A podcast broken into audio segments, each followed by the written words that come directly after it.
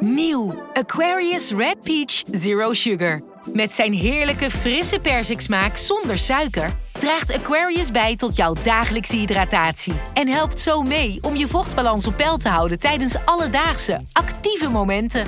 Thuis, op het werk of onderweg. Ook verkrijgbaar in smaken lemon en orange. Probeer hem nu. Wie reist met NS, reist net even anders. Wij reizen groen, zonder moeite te doen. Oh, zo kan je dus ook een dagje weg. En wij werken in stilte. In stilte? Nou ja, met oortjes dan. Oh. Zo gaan we iedere dag vooruit. Wij allemaal. Stap je ook in?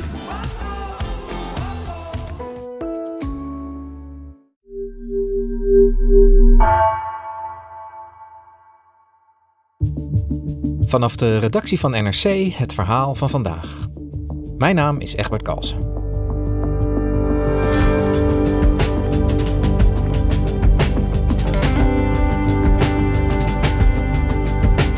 De Koninklijke Marechaussee mag etniciteit niet langer als criterium gebruiken bij het controleren van reizigers. Dat oordeelde het gerechtshof afgelopen week. Het roept de vraag op wat deze uitspraak voor andere instanties, zoals de politie, betekent, vertelt redacteur Camille Driessen. Hoe diep zit etnisch profileren in ons overheidssysteem?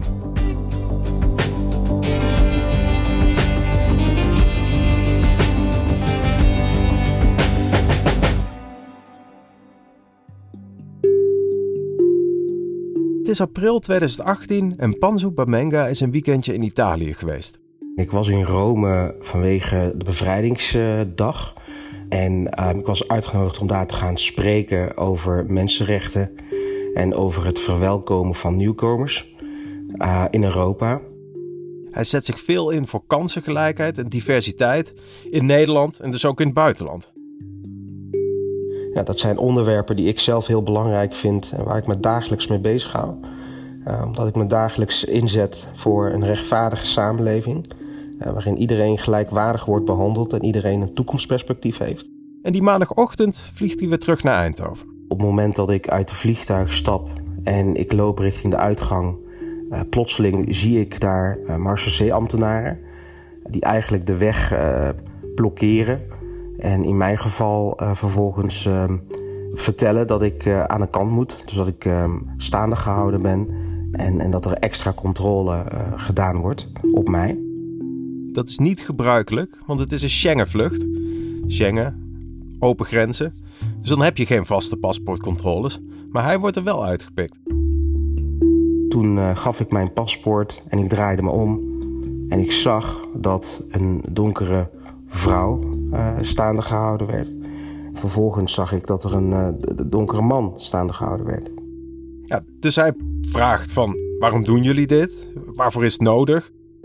En toen kreeg ik antwoorden als: um, ja, we zijn op zoek naar criminelen, we zijn op zoek naar niet-Nederlanders.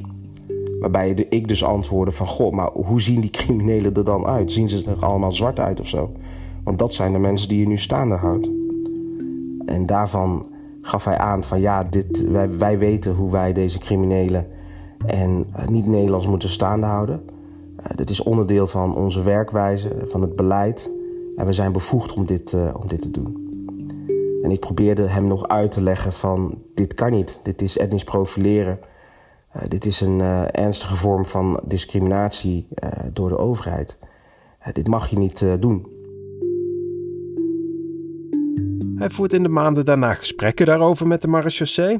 Wil de situatie proberen te begrijpen, met ze erover praten. Maar daar komt eigenlijk uit dat zij het helemaal niet zien als discriminatie. Een officiële klacht loopt op niks uit.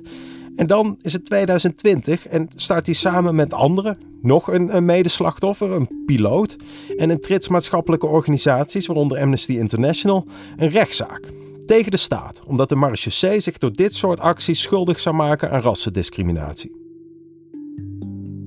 En afgelopen week, na een traject van jaren, kwam er eindelijk duidelijkheid. De Koninklijke Marechaussee mag niet langer mensen bij de grens controleren op basis van hun huidskleur. Het gerechtshof in Den Haag vindt dat discriminerend. En dat is echt een keerpunt. En het roept de vraag op of dit bij andere overheidsorganisaties, zoals de politie, voor verandering gaat zorgen.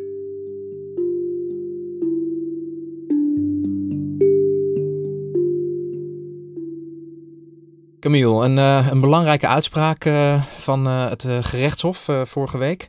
Misschien goed om dat eerst eventjes helder te maken. Hoe gaat de marechaussee eigenlijk te werk? Hoe bepalen zij wie ze wel of niet uit een rij plukken? Nou, dat is best wel een complex verhaal, Egbert. Deze uitspraak die ziet op het zogeheten mobiel toezicht veiligheid dat de marechaussee uitvoert. Kijk, je kent natuurlijk uh, als je op een vliegveld komt bijvoorbeeld uh, de hokjes waar je je paspoort moet laten zien. Nou, dat is dit niet, want deze controles die uh, vinden plaats binnen het Schengengebied. Dus daar heb je überhaupt geen paspoortcontroles meer. Maar om daar ja, de misdaad te bestrijden, mensensmokkel tegen te gaan, voert de marechaussee mobiele controles uit. Hè, die zijn dus eigenlijk gericht op illegale en illegaal verblijf. Nou, het komt er dan eigenlijk heel praktisch op neer dat de marechaussee, nadat mensen uh, de grens over zijn gegaan, ze tegenhoudt, staande houdt. Hè? Zo noemen we dat in, in het uh, marechaussee en politiejargon ook. En dan vraagt hij ze naar hun identiteit, nationaliteit, verblijfsstatus, uh, paspoort, noem maar op. En die controles vinden echt plaats op basis van risicoprofielen. Het is dus niet dat ze iedere tiende persoon die voorbij komt lopen uh, uit de rij plukken en daar het paspoort van vragen. Nee, um, ze maken een, een zeer gedetailleerd profiel op basis waarvan ze bijvoorbeeld bij iedere vlucht bepalen van dit soort mensen gaan wij controleren. Ik kreeg uh, te horen uh, wat het risicoprofiel was. En bij mij was dat een Nigeriaanse geldsmokkelaar. En dat is dus een, een persoon die snel loopt, die goed gekleed is en die uh, niet Nederlands uiterlijk uh, heeft. En die selectie op basis van dat soort risicoprofielen, dat mag dus gewoon. Dat is onderdeel van het pakket waar de marechaussee mee mag werken. Nou, sinds jaar en dag doet de marechaussee het in ieder geval op deze manier. En eh, dat heeft de marechaussee ook benadrukt. Het is niet dat dan maar bij ieder profiel, ze hebben allerlei verschillende profielen, dat daar altijd maar de donkere huidskleur uh, in zat. Of het Aziatische voorkomen. Uh, maar bij sommige profielen wel. En uh, dan kun je dus denken aan, en dat is ook een voorbeeld wat in de rechtszaak is gegeven, dat men weet van hey, op dit traject, bijvoorbeeld tussen Rome en Rotterdam, daar uh, worden geregeld jonge Nigeriaanse vrouwen gesmokkeld. Nou, en dan stellen ze uh, een risicoprofiel samen, waar dus, uh, nou, vrouw zijn zal, daar, uh, zal daarin zitten, een leeftijd zit daarin, misschien ook gedrag, hè, van kijken mensen een beetje weg of lopen ze vlug. Maar huidskleur is daar dan ook een belangrijk criterium van ander voorbeeld wat ze tijdens de rechtszaak hebben gegeven van, nou, als wij daar dan midden in de nacht in de buurt van de haven rondrijden en we zien uh, Aziatische jonge mannen uh, rondlopen, nou, dat past dan in ons risicoprofiel van uh, Vietnamezen die naar het Verenigd Koninkrijk gesmokkeld worden. Dus dan gaan we, gaan we ze ook aanhouden. En dat mocht. Uh, de rechtszaak die door Bamenga en de maatschappelijke organisaties is aangespannen, uh, werd in eerste aanleg bij de rechtbank in 2021 uh, verloren. Die, de, de, rechtbank zei van deze manier van werken door de marechaussee, dat is geoorloofd. Etniciteit hoeft niet, maar kan wel een objectieve aanwijzing zijn voor iemands vermeende nationaliteit. De rechtbank oordeelt dat dit gebruik van etniciteit bij MTV-controles niet in strijd komt met het discriminatieverbod van artikel 1 van het 12e protocol bij het Europees Verdrag voor de Rechten van de Mens.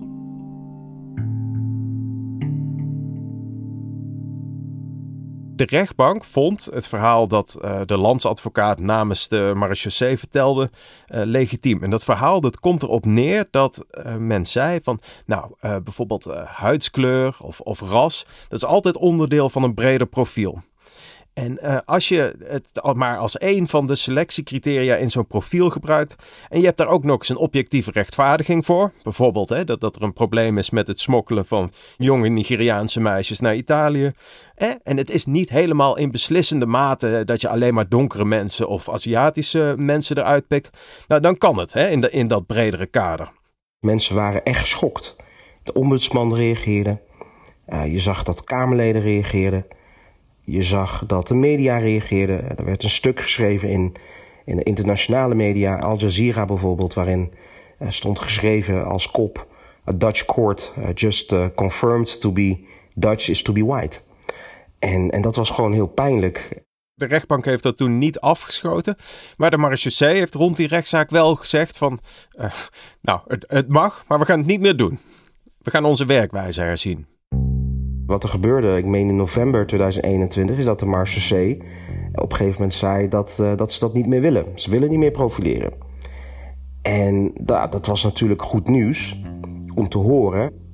Maar ja, um, wat betekent dat precies? Op het moment dat er gezegd wordt: wij willen niet meer profileren, maar ondertussen ligt er wel een uitspraak van de rechtbank dat um, zij mogen profileren.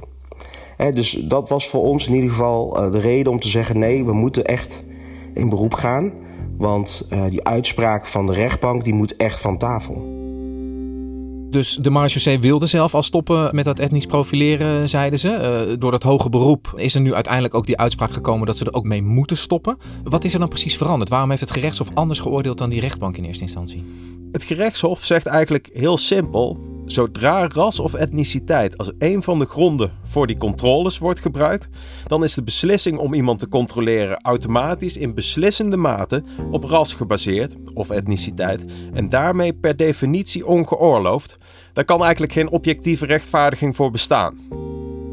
De conclusie is dat het door de Koninklijke Marechaussee gemaakte onderscheid op grond van ras bij selectiebeslissingen in het kader van het MTV geen objectieve en redelijke rechtvaardiging bestaat.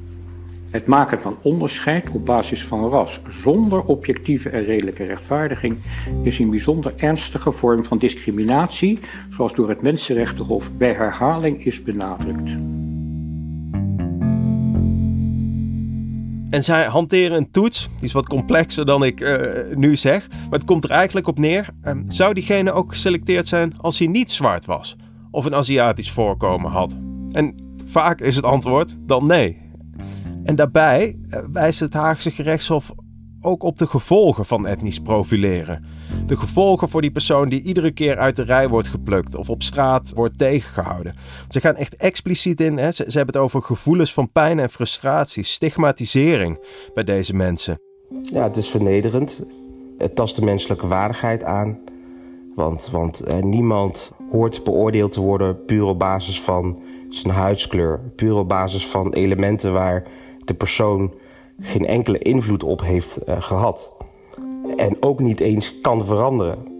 Dus in die zin is die uitspraak echt een keerpunt. Zowel juridisch gezien, maar ook echt omdat dat maatschappelijke bewustzijn er zo in zit.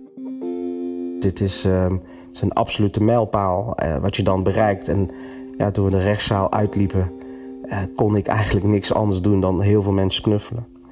En ehm, ja, en echt met elkaar vieren van, uh, van wat we samen bereikt hebben.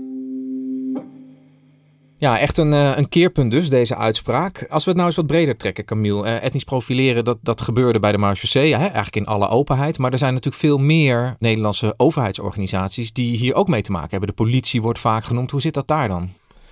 De politie is denk ik eigenlijk de, de meest bekende organisatie wat betreft etnisch profileren. Al die ja, echt wel pijnlijke verhalen die je zeer geregeld hoort over uh, de Marokkaanse Nederlander of uh, de Surinaamse Nederlander. Die um, bij een verkeerscontrole weer aan de kant wordt gezet. Ik weet niet of je kan herinneren, maar in 2016 had je rapper Typhoon. En die werd toen in zijn nieuwe witte SUV aan de kant gezet. En die agent was in ieder geval zo eerlijk om te zeggen dat dat ook met zijn donkere huidskleur uh, te maken had. Toen is een hele discussie aangeswengeld over etnisch profileren door de politie. Uh, en dat heeft best wel wat in gang gezet. En toen een jaar daarop kwam er een ja, heel nieuw handelingskader, om het maar een mooie term te gebruiken, voor politieagenten. Waarin ja, daarmee werd geprobeerd om ze wat bewuster te maken van hoe ze nou dit soort verkeerscontroles uh, moeten uitvoeren. En, en ja, dat eigenlijk etnische kenmerken, dat daar niet op geselecteerd mag worden. De, de praktijk is uh, weer barstiger, blijkt uit allerlei voorbeelden. Maar ja, het toont wel aan dat er ja, een bepaalde beweging gaande is. Maar die beweging gaat volgens ja, eigenlijk alle organisaties die ook bij deze rechtszaak tegen de marechaussee betrokken waren, lang niet ver genoeg. Ja, en, en heeft zo'n uitspraak van zo'n gerechtshof over de marechaussee dan ook impact op wat de politie mag? Ik bedoel, is de marechaussee dan een soort voorbeeldfunctie? Nou, dat was ook een van de eerste vragen die bij mij opkwam en die ik ook direct bij de korpsleiding heb neergelegd. En ja, hun eerste reactie was: uh, nee, wij, wij doen niet aan etnisch profileren. Nou, dat hebben we natuurlijk dus ook in de krant uh, gemeld. Te meer omdat allerlei andere partijen wel vinden dat de politie zich aan, aan etnisch profileren schuldig maakt. En dat deze uitspraak wel gevolgen voor ze heeft. En toen een dag later is, is de politie eigenlijk gaan draaien. En hebben ze een ja, persbericht uitgebracht met als kop van politie leert van uitspraak etnisch profileren marechaussee. En ja, de plaatsvervangend korpschef zegt daarvan, nou, we moeten echt alert en zorgvuldig zijn bij onze controles. En je, ja, je kan die uitspraak niet één op één vergelijken. Maar hij raakt toch ook wel degelijk aan het politiewerk. We gaan er naar kijken, van leren en mogelijk onze werkwijze aanpassen. Ja, dus ze lijken er wel iets mee te willen doen, blijkt uit die uh, tweede instantieverklaring.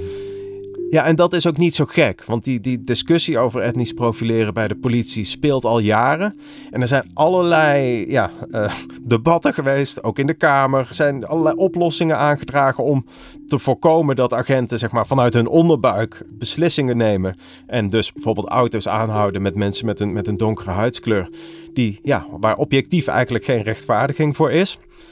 En, en een voorbeeld daarvan is, uh, of wat geopperd is, om, om stopformulieren in te voeren. Dat bij iedere controle die de politie doet, wordt bijgehouden van waarom was die controle er. Dat was bijvoorbeeld uh, het, het voorkomen van deze persoon. Zodat je iets meer grip krijgt op hoe vaak dit nou gebeurt. Er is ook nu een bepaalde app die de politie gebruikt waar dit mee bijgehouden zou kunnen worden. Maar het probleem daar is dan weer dat het statistisch niet goed verwerkt wordt. Dus we eigenlijk niet goed weten wat er nou aan de, aan de hand is. Ja. En de politie belooft ook op dat vlak dit jaar voor het eerst te gaan rapporteren. Dus ik ben benieuwd wat dat uh, gaat tonen. Ja. ja. Dus de, de, de marechaussee moet om door die uitspraak van het gerechtshof. De politie zegt er ook mee bezig te zijn en om te willen. Um, zijn er nou ook nog andere overheidsinstanties waar deze uitspraak gevolgen voor kan hebben als het gaat over etnisch profileren? Nou, wel als je bijvoorbeeld Amnesty International vraagt, een van de, de dragende krachten achter deze rechtszaak, die zeggen ja, dit heeft ook impact op uh, bijvoorbeeld gemeenten en hoe zij fraudecontroles doen. Of de Belastingdienst is natuurlijk al sinds de toeslagenaffaire een, een bekend voorbeeld, maar misschien zit het daar ook nog niet um, helemaal lekker. Want eigenlijk wat het Hof zegt, en dat is echt klip en klaar, je mag gewoon ras of etniciteit niet gebruiken bij opsporing, ook niet bij fraudeopsporing. En het heeft ook gevolgen, omdat, en je kan de Kamerbrieven erop nalezen, ministers van Binnenlandse Zaken bijvoorbeeld steeds het standpunt hebben uitgedragen dat zolang etniciteit bij die controles niet het enige of doorslaggevende criterium is, het gebruik ervan soms wel gerechtvaardigd kan zijn. En dat, ja, dat is toch echt niet wat het, uh, wat het Hof zegt. Dus die uitspraak is dus wel degelijk breder dan alleen tegen de marechaussee, om Ja. het maar zo te zeggen. Als we nou nog even teruggaan naar die marechaussee, hè, naar, naar de praktijk zeg maar, waarmee zij nu in de haven en op Schiphol hun werk doen. Ze mogen dat dus niet meer doen op basis van die etnische profilering. Hoe, hoe gaan zij hun werk veranderen? Hoe gaan zij dat oplossen, zeg maar, dat ze dit niet meer kunnen doen? Ja, dat is een goede vraag. En daar zijn ze zelf ook nog niet uit. Ze zijn echt druk aan het bestuderen van hoe moeten wij nu onze controles opnieuw inrichten. En, en zij zitten volgens mij best wel met uh, het effectiviteitsvraagstuk uh, in hun maag. Want ja, gewoon maar random mensen controleren is, is minder effectief. Zo is in ieder geval de gedachte dan als je op bepaalde uh, selectiecriteria dat doet. Waarvan jij al een idee hebt van, oh ja, hier, hier wringt de schoen, hier moeten we opletten. Het is gewoon onmiddellijk in werking getreden. Hè? En staatssecretaris Erik van den Burg heeft ook gezegd, stop ermee. Hè? En, en we gaan ook kijken wat het voor de rest betekent, maar stop ermee. De rechter heeft gezegd, stop ermee. Op het moment dat iets rassendiscriminatie is, dan is het verboden. En dan zul je dus gewoon een andere manier moeten vinden om dat te doen. Want anders zeg je dus dat het, uh, het discrimineren dat het minder belangrijk is dan het andere doel wat je wil bereiken. En volgens mij geef je daarmee een, een verkeerd signaal. Want uh, discriminatie is onze. Nou, is misschien wel het belangrijkste uitgangspunt die wij kennen. Het is, het is niet voor niks artikel 1. En kijk, wat nog onduidelijk is, is ook van in hoeverre is het boek nu gesloten? Want de staat kan gewoon nog naar de Hoge Raad stappen en bijvoorbeeld aanvoeren. Ja, het gerechtshof heeft daar de, het Europees Verdrag voor de Rechten van de Mens verkeerd uitgelegd. Dus in zekere zin heb je een uh, historische uitspraak, maar die is nog niet helemaal in steen gebeiteld. En we moeten echt nog even ook gaan zien van wat is nou de daadwerkelijke uitwerking. Dankjewel, Camille. Ja, tuurlijk. Graag gedaan, Egbert.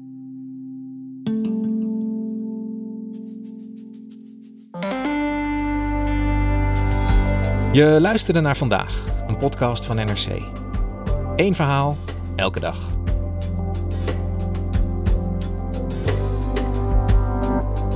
Deze aflevering werd gemaakt door Mila Marie Bleeksma en Galt Sadokhai. Coördinatie Henk Ruigrok van de Werven. Dit was vandaag. Morgen weer.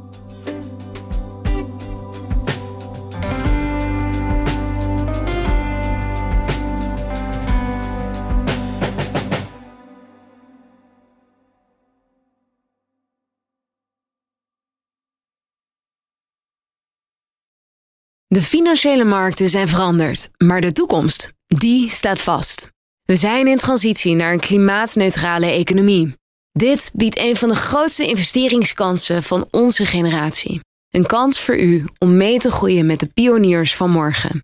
Meer weten? Ga naar carbonequity.com. Carbon Equity. Do good by investing better.